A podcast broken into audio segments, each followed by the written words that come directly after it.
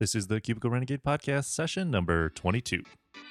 Welcome to the Cubicle Renegade podcast, where unfulfilled desk jockeys become fearless entrepreneurs. Learn from corporate escapees and world changers who are successfully building businesses that matter.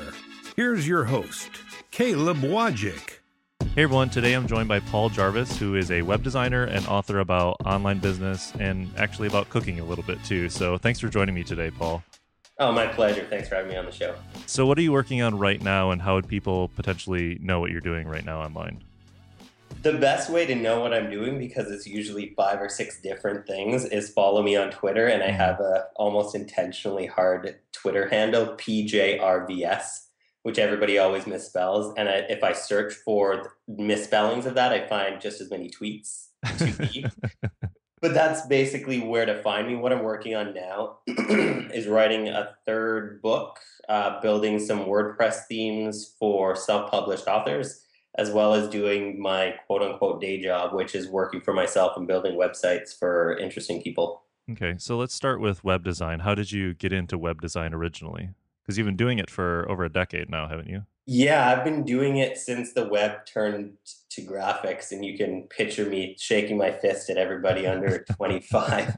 I started out basically when the internet started to get graphical. I just like to play around and make websites, and one of the websites that I made was called Pseudo Dictionary, and it ended up getting pretty popular. It's for it's a dictionary for words that don't belong in a dictionary, slang and colloquialisms and that sort of thing. Mm-hmm and I did that, and it got pretty popular. It was in Wired and a whole bunch of other places, and so I got a couple job offers from people saying, "Hey, you're a web designer because you've made a website," yeah. which was all it took at the time. And I, I was in school for computer science, but I quit because I didn't like school. But yeah, so I took a job um, to make websites, basically from building a couple websites for myself, and luckily that was all it took at the time. And since then, that's basically been my job since I worked for a company for two years, I think, and I ended up becoming the creative director. And then I I parted ways there, and I've been working for myself for 15 years. And so, one interesting story that I heard was that the clients you had at that company followed you when you left. Is that right? Yeah, and it wasn't intentional. I wasn't trying to be a dick to that. You weren't stealing though, them, yeah. Yeah, even though the boss I didn't particularly like, but I yeah I I decided that I didn't want to work for them, and I I figured I can go and work somewhere else because I have a, a, skill now that I've developed. I learned a lot working at that company. I'm grateful for that. But as soon as I quit the company and the clients found out, the next day I was going to like figure out how to write a resume, which I still haven't done. But I was going to write a resume and try to look for a job and all of that. But I kept getting interrupted by phone calls from the clients that I was working with at that company saying, "Hey, Paul." Uh, where are you going to go? Because we just want to move our business there. And enough of them called pretty much on that first day that I was like, hey, why give another company all of these clients? Mm-hmm. I can just work with them for myself. And that's what I did. So I, I basically started my business on the next the, the following day and I had a, a full roster of clients. And so what do you think it was that caused the clients to be so attracted to you and want to continue to work with you? Um, a, a, few things. I think the first is that I've always been more, and at the time it wasn't something that was important, but now I see it as important. Is I was always focused more on my craft than on promoting my craft. So whatever, I've, I've never done sales. I've never, I mm-hmm. don't even have business cards. I don't, I don't care about any of that. I use Twitter basically as a playground for ideas. So I spend all the time that I could be promoting or selling or pitching to clients.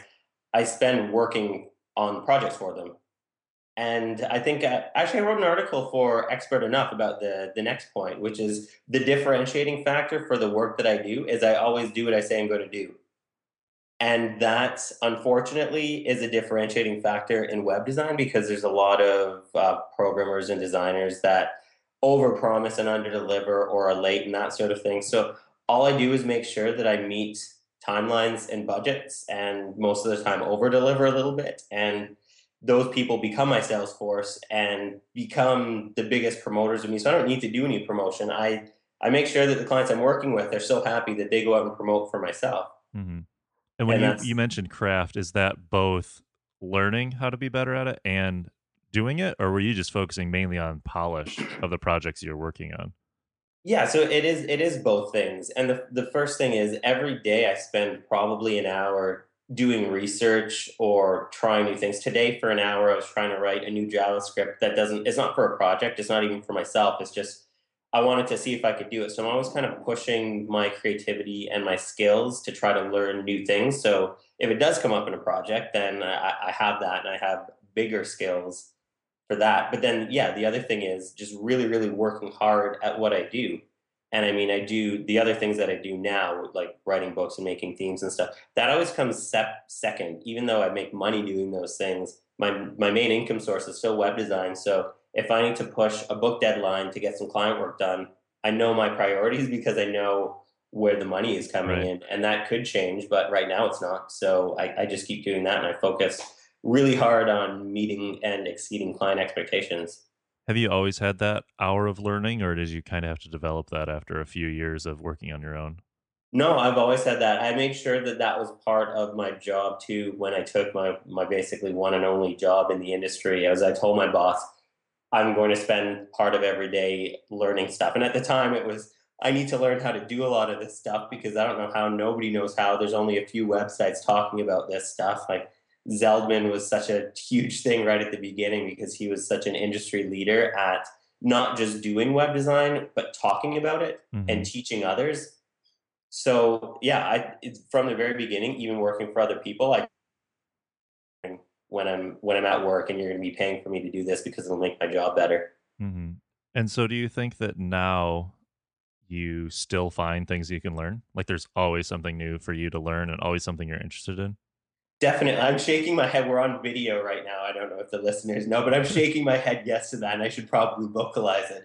But yeah, there's there's always stuff. The the the industry that I'm in, web design and development, changes every few seconds. Like there's always a new framework or a new this or that. And I mean, I try not to get caught up in the industry the way that it talks to each other. Like I just don't care about web designers bitching about things or mm-hmm. debating skeuomorphism versus flat design. I just don't care about that kind of stuff. So you find like but, productive things that people are discussing?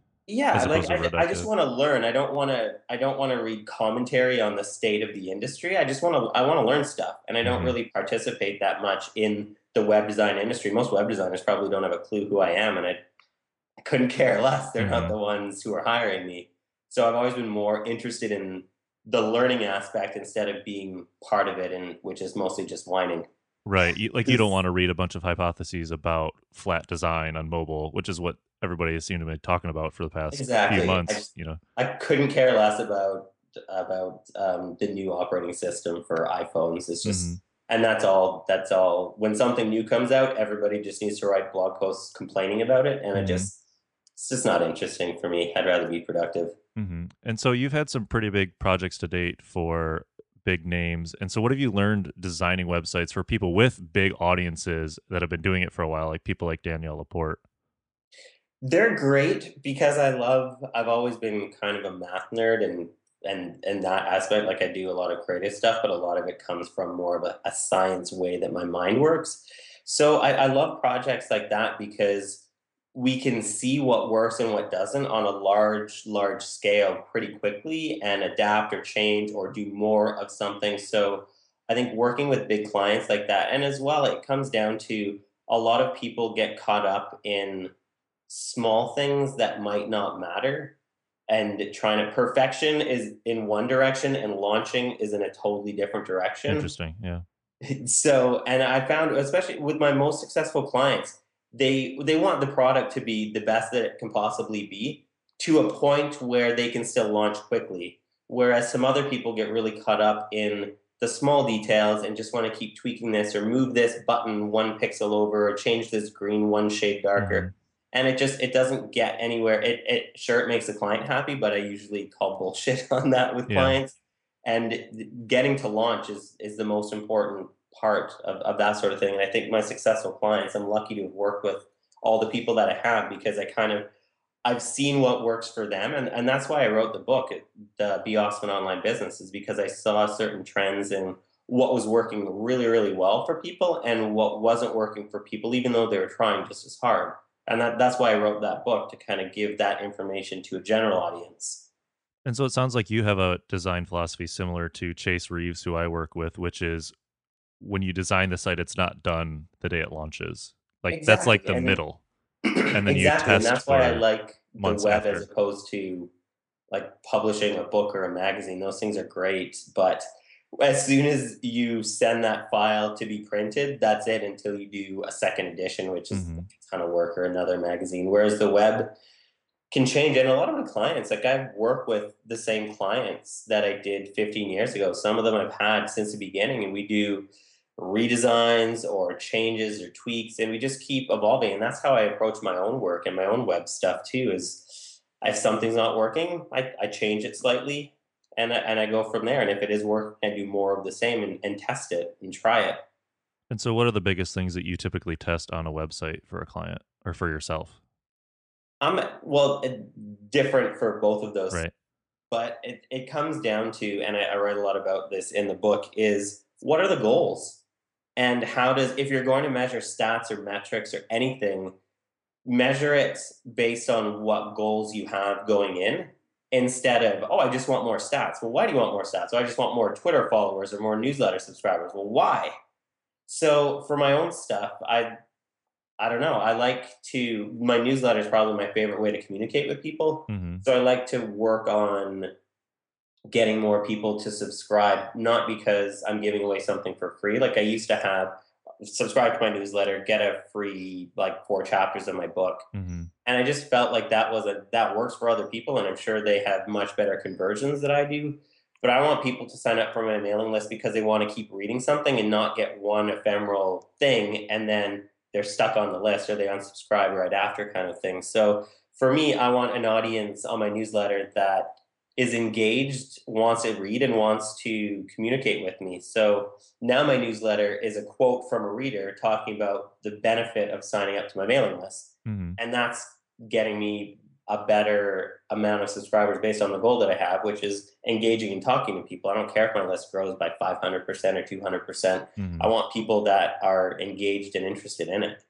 When people are so caught up with the actual number of the email list, if you actually look at open rates and engagement, you know, it can be a fraction of what that actually list is. It doesn't matter if you have 100,000 subscribers if 20% of them ever open your email. You know, you might as well just delete them because you're wasting money yeah, and for all of them. MailChimp is great for that because you pick your industry at the beginning and it says what the industry open rates are for whatever industry I picked. I don't know. I might have picked advertising. I might have picked web. I don't know what I picked. Mm-hmm. But the open rates for whatever industry I picked is something like 19 or 20% mm-hmm. on average for the industry. My open rates are 60%.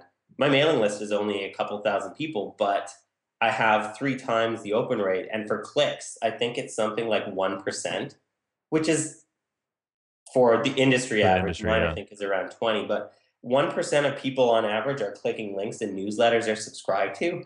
Why bother? Right. just you're not you're not communicating effectively, even if you're communicating with tens of thousands or hundreds of thousands of people. One percent of people are clicking the links you want them to. How effective is that? And so you mentioned email subscribers being one of the things that you measure on your site. What about for clients? you typically measure things like email, sales, any other yeah, metrics for, you pay attention for to? For that, I really work with clients at the beginning to figure out because a lot of times they have in their head what they want out of their website. And a lot of times that might not match up with a, a, business goal that they have or even a value that they have, which is important.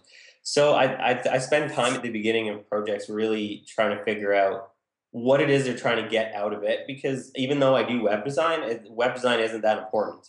Web design meets business goals and then it's important instead of just web design for the sake of web design. Like if somebody's going to pay me to do a website and they don't know what they want out of it, I'm probably just going to say no because it's not worth their money and it's not worth my time to do it. So I really focus on what the goals are. So yeah, some of the goals are more newsletter subscribers.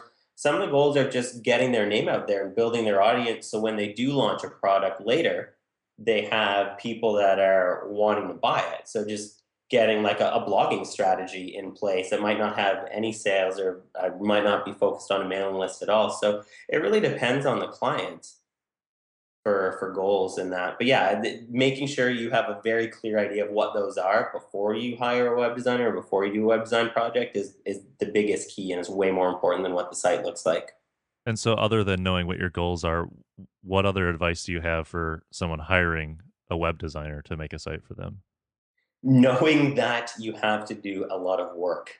And this is a, a common gripe with web designers is that a client hires them and the web designer goes full out doing everything they need to do, meeting the deliverables, but then the client doesn't get the content in time or doesn't mm-hmm. get their pieces. So if I'm doing a website and it takes, say, 60 hours, I tell my clients, you're probably going to need about 60 hours of your time to get what I need done, like putting together the content, thinking about your goals, figuring out sitemap and what your prioritize like actions that you want people to do on the site, checking the site before it's launched and bug testing and that sort of thing.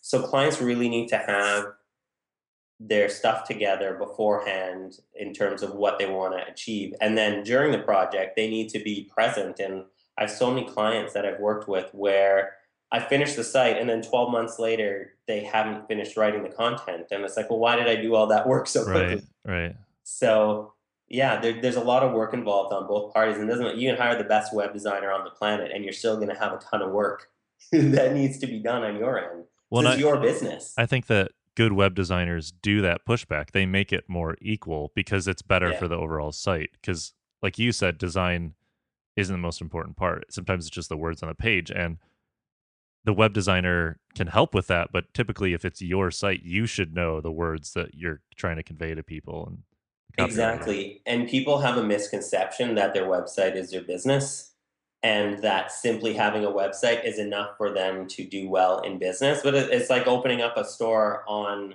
Main Street and oh, putting all your products in it and opening up the doors and saying like, "Oh, where's everybody?" Yeah. If if nobody knows the store is there, or if nobody knows what you've got or what value the products you have, it doesn't it doesn't matter how much work you put into that. You need to actually be promoting and hustling and getting the things together and figuring out your goals and all of that.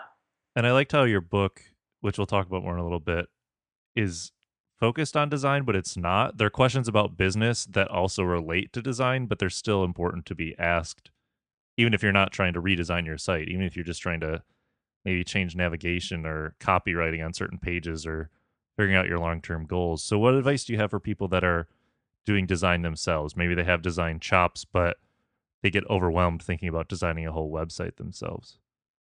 For something like that, I think it's good to break it down into first. If you relate, the, the easiest way I figured it out because I'm not very smart is if you break everything down in relation to like figure out what the top three things you want to achieve. What are your what are your three goals? Don't make it 50 goals or 100 goals. Make it three goals to make mm-hmm. it easy, and then break down every task into the smallest piece possible and see how it relates to that goal. If you're thinking, I don't know if I should make my website blue or green, then does that how does that relate to the goal? What the you do a bit of color theory investigation and see how those colors make people feel or something like that. Or if it's navigation, you could ta- figure out how your audience speaks and what language they use and see how well your navigation, the nomenclature for the way that you're figuring out your navigation relates to the language that your audience is used to.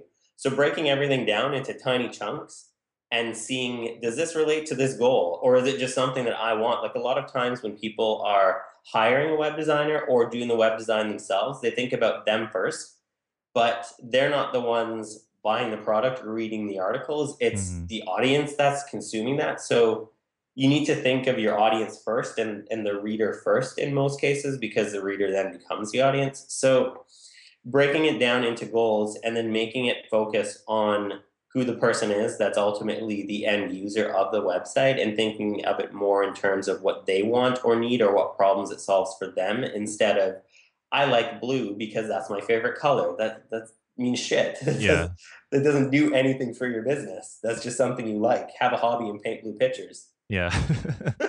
and so do you have your clients do an inspiration board of sorts of maybe uh, other websites or maybe non-web related things like maybe movies or art or photography or something like that to help you get a feel for how they want the site to look at least Definitely, and I'm, I think that the um, ha- having an idea, kind of what they like in terms of other websites, is great. But that can also lead to, especially with the clients that I work with, because I work with people who are leaders in their industry. A lot of people are, I just want a site that looks like this one that you did, or that looks like her website or his website, yeah.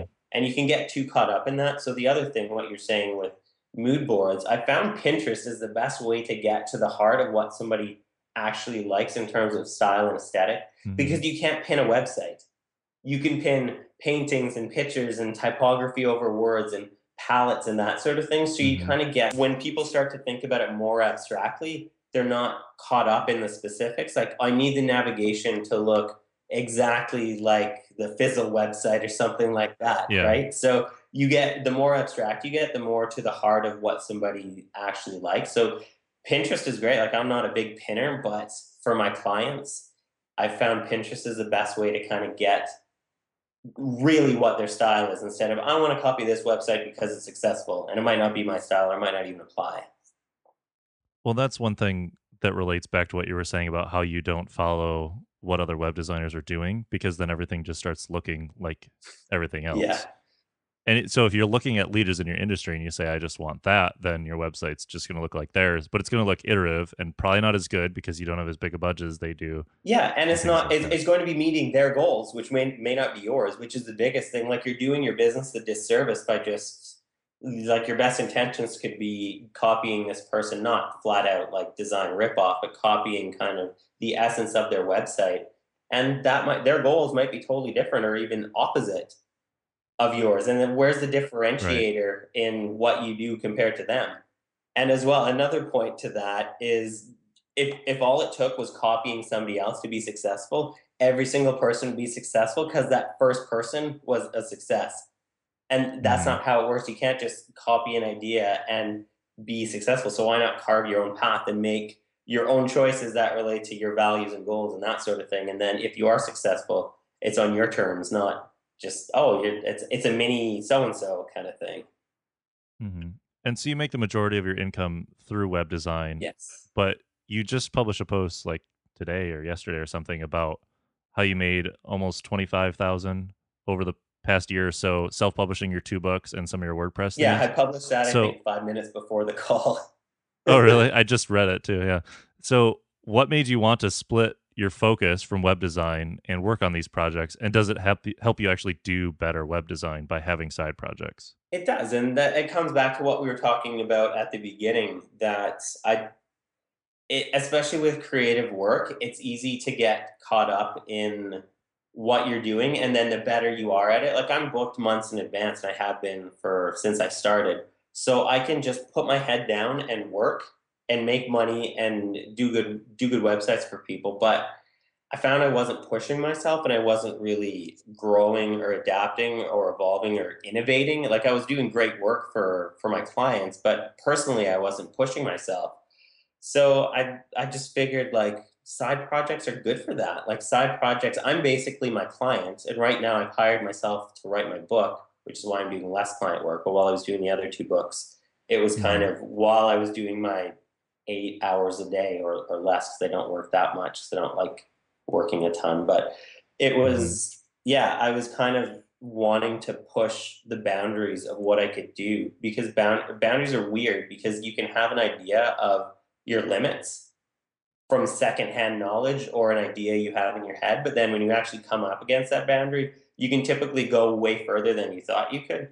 Like with the first book that I wrote, I was just, I figured like, shit, a couple hundred people could buy this and that would be awesome. Like I wasn't trying to make money because I already make money. I was just wanting to get the the point of the book across, which is you can eat really well if you eat whole food a whole food plant based diet. And because that's what mm-hmm. I do and I feel great.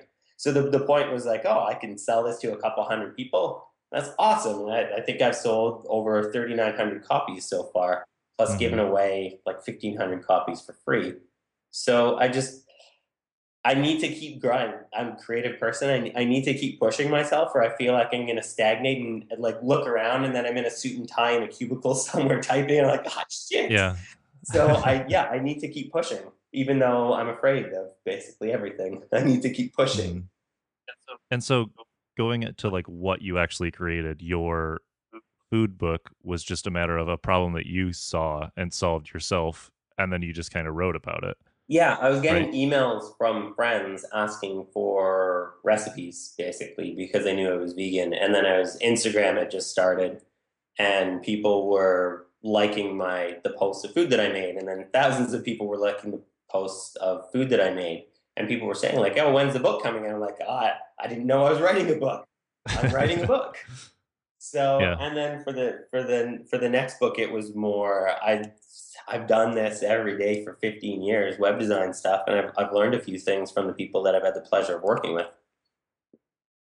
And and to me, I used to do web design stuff, and I've kind of started saying no to it because I want to do more video Yeah. stuff. But this would be the perfect thing to give to someone as a designer. Yeah, Be like, go and read this book. Here's some homework. There's questions at the end of pretty much every chapter. Give me these, and I can design you a better website. exactly. And I mean, I found that my, my secondary audience for Be Awesome Online Business are web designers saying, I need to give this to all of my clients right now. And that's that's Mhm. another reason why I wrote it, because I'm sick of hearing web designers complain about the same things. Because it's our fault for not teaching the people that we work with. Like if we're frustrated at part of the process, people that hire web designers to do work don't know as much about web design as web designers. So if the client is frustrating or doesn't understand something, it's on us. Which is why I wrote the book because I want to teach people how to be better clients of web design or help web designers who maybe can't communicate that way or don't have the time to write it or something like that. Give it to their clients and say, "Hey, look, this is what you need to know about what I can do for you." And if you learn that, then we can make the project a whole lot better. Hmm And then for the WordPress themes, they they kind of have a purpose. You know, a lot of people just make themes that look good, but both yours have a purpose. So, do you want to talk a little bit about what those two purposes are? Sure. The, the main feature of the WordPress themes that I make is that they have almost no features. And if people can if people can wrap their minds around that concept, then it they love it and people have been buying. I've only had them out for a few months. I think I've sold about 150 or a bit more 150 themes. So not that many, but I really haven't pushed it. But yeah, so the themes are retina friendly and mobile because that's important. But Mhm. they don't have a ton of features. It's just content focused and it's it's reader focused. So they look good enough to work and to to be very clear and plain in in the content that they show. But I bunch some of them don't have comments enabled. Some of them don't have like none of them actually have a ton of like share this on these 50 social media properties kind of thing. or sidebars, even. Yeah, yeah. None of them have sidebars. Actually, one of them has kind of a hidden sidebar, so you have to A slide out, menu yeah. button, and then it kind of slides out.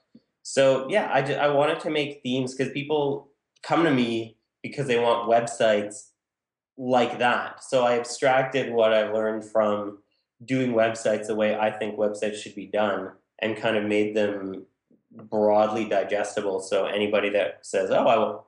I want to have a blog, but I want it to be really content focused and super clean and super minimal. I don't care if it does these 5,000 things that like Genesis or Thesis frameworks do. I just want to have a Mhm. site that I can have up and running in a couple minutes that looks good. And yeah, that's why I made the themes. And it, it makes people focus on what you're actually talking about instead of getting distracted by Exactly.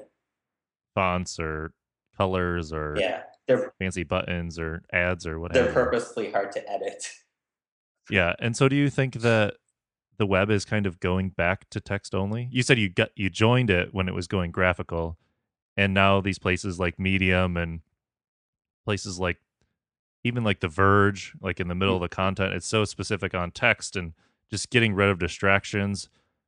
I think it's partially to do with mobile and tablets. I don't know if you agree as to why the web's kind of moving that way, but do you think it's moving towards this simple content focused web design? Yes, and uh, what you said, I totally agree with that. It is mobile and tablet focused, but I think that's given the rise of those ways of consuming digital information has made people think, hey, if I'm on my iPhone, I don't see a sidebar on most sites. I just get the content. Why can't it be like that if I'm using my desktop or my laptop? And Right. people get used to that. This is just content. This is made because content is really for the reader ads and sidebars and calls to action are for the site owner.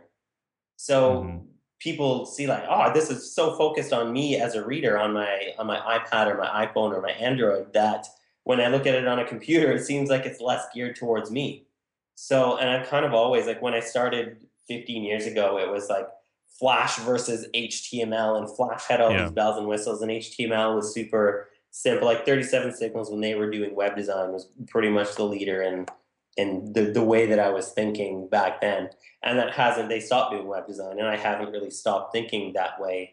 Like in the skeuomorphism versus flat, I've always just, what I do isn't flat design, it's just really content focused, simple design. Mm-hmm. And that's what mm-hmm. I've done through whatever trends are good or bad or popular or unpopular. I just keep doing what I think works. And right now, it's kind of the industry and the audiences are kind of leaning towards that. But in the future, they might not be leaning as heavily towards that. But whatever, I'll keep I'll keep doing what I think works, anyways.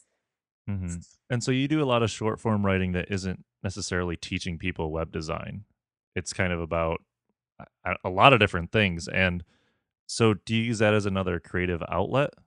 Yeah, I, I and I kind of write a lot about entrepreneurialism and happiness and productivity and that sort of thing. And that's really what the next book that I'm currently writing is about, somewhere in mm-hmm. between fear and creativity and breaking rules and that sort of thing. And it's just kind of something I've always I've always felt that I like to talk about and I've always felt, oh well I have a business site. I don't know if I should write about that. And then one day I was just like, it, I'm just gonna write whatever I want. And then being mm-hmm. able to write on Medium as well, I had a lot more leeway. I'd write about basically whatever I want. I write about vegan stuff or fear or love notes. Like it, I write basically whatever I want. I, it's it's awesome, and I do that now with my newsletter too. Like there's a lot of people that I'm sure subscribe because they're like, oh, this guy web designer. I learned about web design, and then I write an article about fear, and then people, some people are probably like, yeah, yeah, I don't want to read that, and then they unsubscribe, and that's fine. But I just kind of like to share. I'm I'm in a place now where I just I want to share what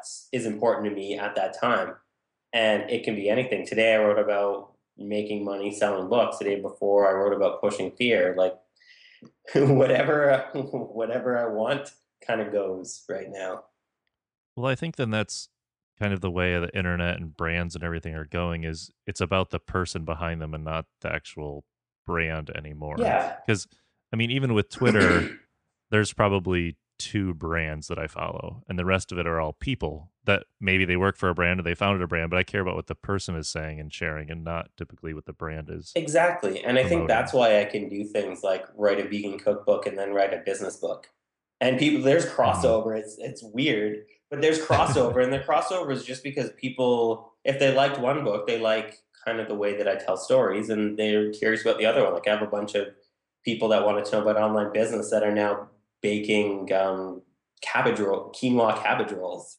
like that's awesome. But yeah, people are kind of like I I found that too. People want to hear what I have to say, and it doesn't really matter what I'm talking about if I'm true to the voice and the values that I have, it, do, it doesn't matter, and people are going to find value in in what I have to say. Hopefully, that's that's the goal. Mm-hmm. And so, what's your strategy for what you post on Medium versus what you post on your site? You're implying that I have a strategy. well, do well do you post it on Medium and then post on your site, or vice versa, or some of um, each? Well, that that was partially truth and partially a joke. For for Medium. I found that, and I've been getting like Medium does Medium does well. Like some of my some of my articles have like twenty thousand reads on them, and they're things that I posted last month on Medium that I wrote four years ago on my website. So I'm going mm. through my back catalog of writing, posting it to a new audience, and then going from there. But sometimes I just post whatever I feel like, and I like to for my own website for pjrvs.com which you can't phonetically say, I don't think, perderves, something like that. But pjrvs.com.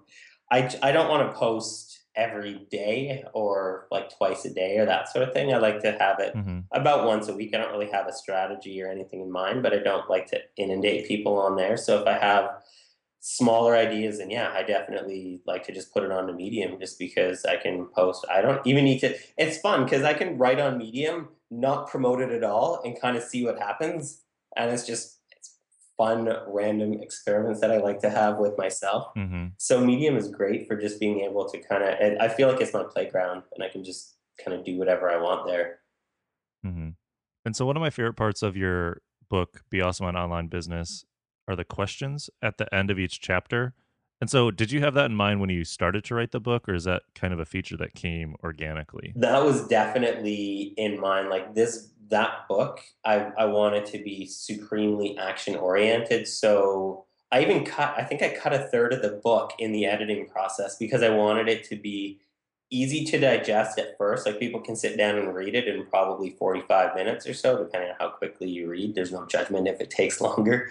But then I wanted there to be actionable items and questions that people could refer back to as they were happening. Like if you read the book and you have an idea of what the book had to say, then you're okay, I need to design my website or look for a web designer. What did I need to ask? You can flip through it and find the list of 10 questions that you need to ask a web designer before hiring them. So I wanted to just have quick actionable things and I, I do this in projects too like i have mm-hmm. my clients answer questions along the way to kind of get to the meat of what they're of what they want to achieve. So when I was writing the book, it's kind of I just I, I copied myself with the, the process that I have, and I every everywhere I have questions as much as possible. Yeah, and I, I think that that's huge because when you read a business book, and especially if it's over a bunch of different topics like yours is, you never go back to it almost because you don't want to just have to sit and read through the whole thing again. But when you just have the questions that you can refer to, you can always just be like, okay, I'm just going to use these questions. Exactly. Figure it out in a couple hours of where I want to go, and then it's more actionable that way. Yeah, and that's what I'm. I'm glad that, and I have people that have told me, I, I printed out those workbooks and I have them like posted up in my office, kind of thing, and that makes me happy. And that's like it's mm-hmm. exactly what I wanted to happen. Is people taking the workbooks separate. They got the general gist of the book, and I got the knowledge that they needed from it but then they can just quickly refer back, spend a minute or two with the book, say like, I need to ask this, this, this for for for this topic, and then go and leave the book and come back maybe a month later when they're on the next step or the next step kind of thing. Mm-hmm. So and so you you said you've been pretty much booked months in advance since you started freelancing. What are some ways that you get more clients as you keep working? Um, it's other clients telling people about the work that I do, and um, I sign my work. I'm an artist, so I sign the, the bottom of my work. So every website that I mm-hmm. do has my name and a link in the footer. And I mean, on sites like Danielle Laporte, she has way more traffic than I will ever have, and that link on mm-hmm. the bottom mm-hmm. of her website is my best salesperson. And when I have that across I don't know, over 100 websites now because I've been doing this for a while. That's the, mm-hmm. if people like the website and they get to the bottom, they're like, I like this website. This guy did that website. I want this guy. Mm-hmm. So, and I don't, yeah, I don't do sales really. I wait for people to come to me, which seems super passive, but I've always, like, like we are talking about earlier, if I focus on my what I do and how I help people so much that they become my salespeople, then I don't need to worry about that aspect of it. I don't need to worry about promoting because I have other people that promote.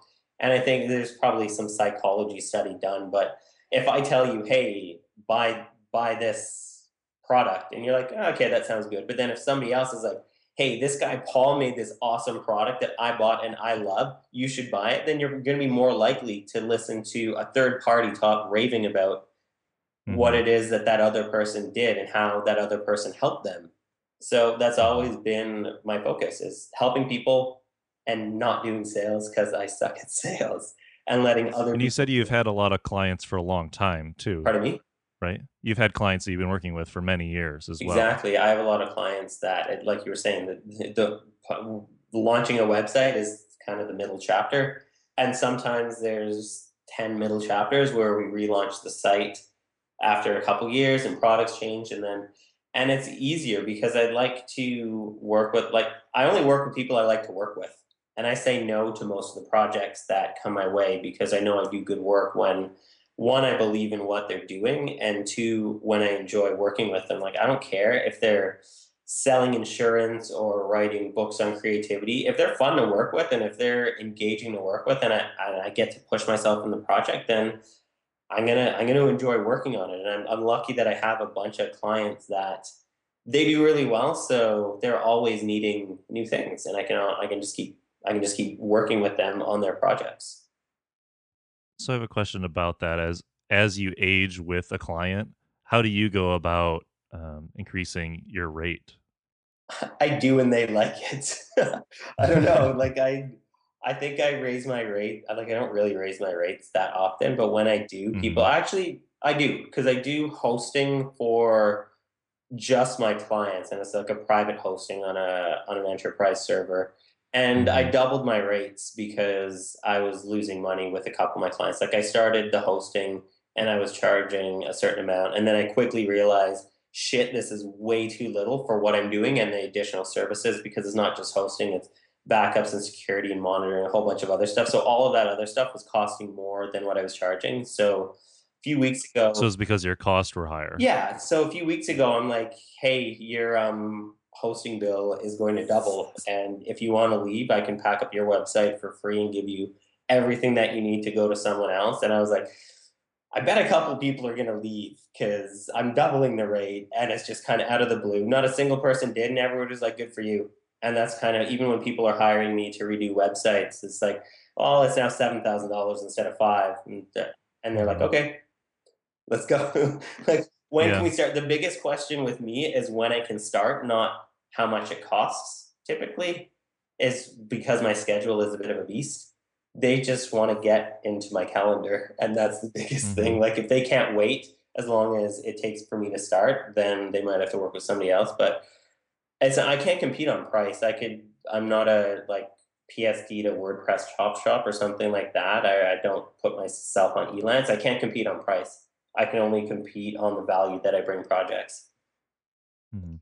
And so when you're booked in advance like that, do you ever have the want to catch up and work twice as hard for a couple months and get caught up? Um, Or no, because you're afraid you'll get burned out? sometimes, like I guess I, I probably think about that sometimes, and then I quickly realize, like I used to be like that. I used to work like 15, 16 hours a day, and I just hmm I don't I don't know. I don't I don't care enough about work to want to just burn myself out like that. And I, I love my work, but I love my work because I take breaks. Like last year I think my wife and I took three months off in a row to travel. And I Mhm. just if I want to do that I can. So if it's a nice day out, which actually it is kind of a nice day out.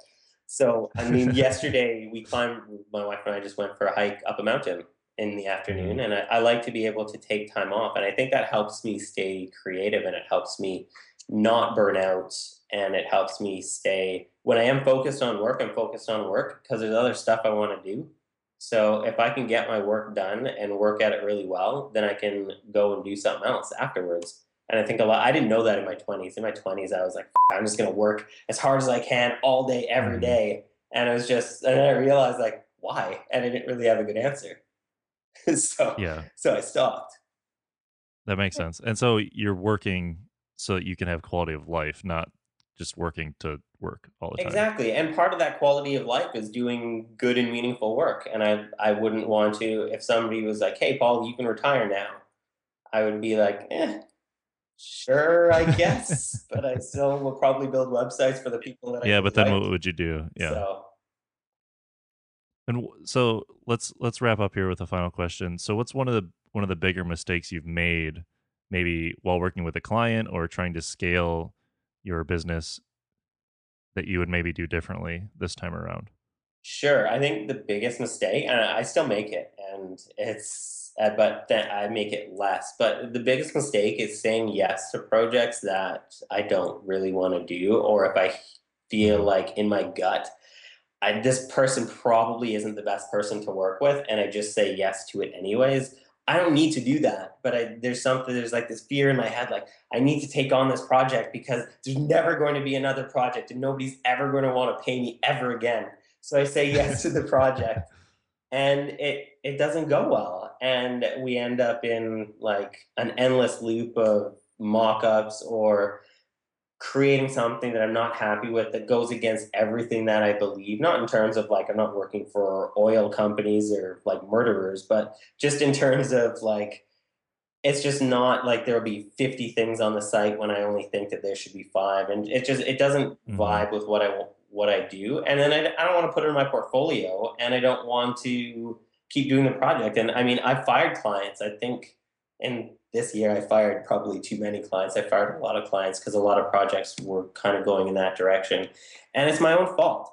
And I should have just said no to those projects at the very beginning and saved myself the trouble of a project that is going badly or that isn't going to work out and save the client the problem of hiring somebody than having to hire somebody else. So I think it's really important to say no because then that opens you up to be able to say yes to actually good projects. And then it's kind of like self fulfilling because the more projects that I do that I like, the better those projects turn out. I can put those in my portfolio. And then the more people like those people that I like working with come to me because they see those websites and I get more clients that I like to work with. So it ends up working out, but I just have to stop myself. And I'm getting better at it, but I still obviously do it. But yeah, I just saying no to projects that I that I know aren't going to work out and I know that they won't, and I take them anyways. Mm-hmm. And so I think that one of the things is that people don't know how to say no the best way. Mm-hmm.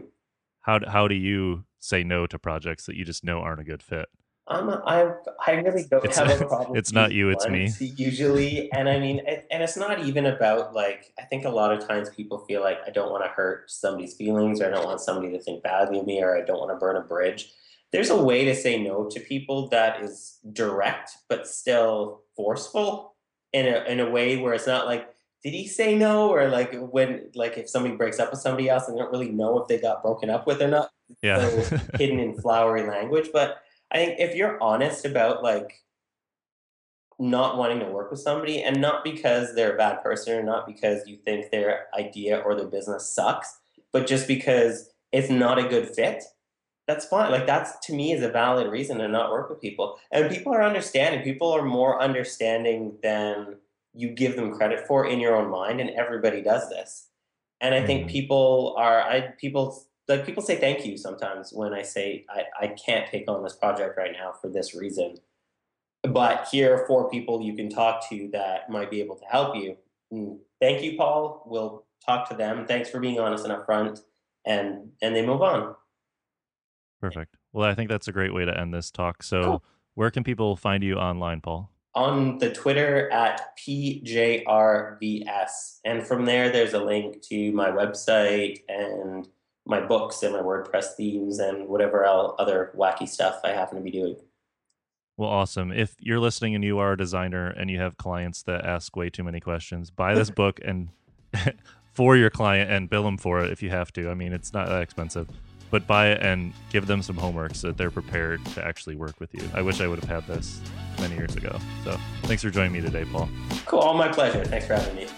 Thanks for listening to the Pocket Changed Cubicle Renegade podcast at www.pocketchanged.com. To read this episode's show notes or check out other sessions, head over to cubiclerenegade.com.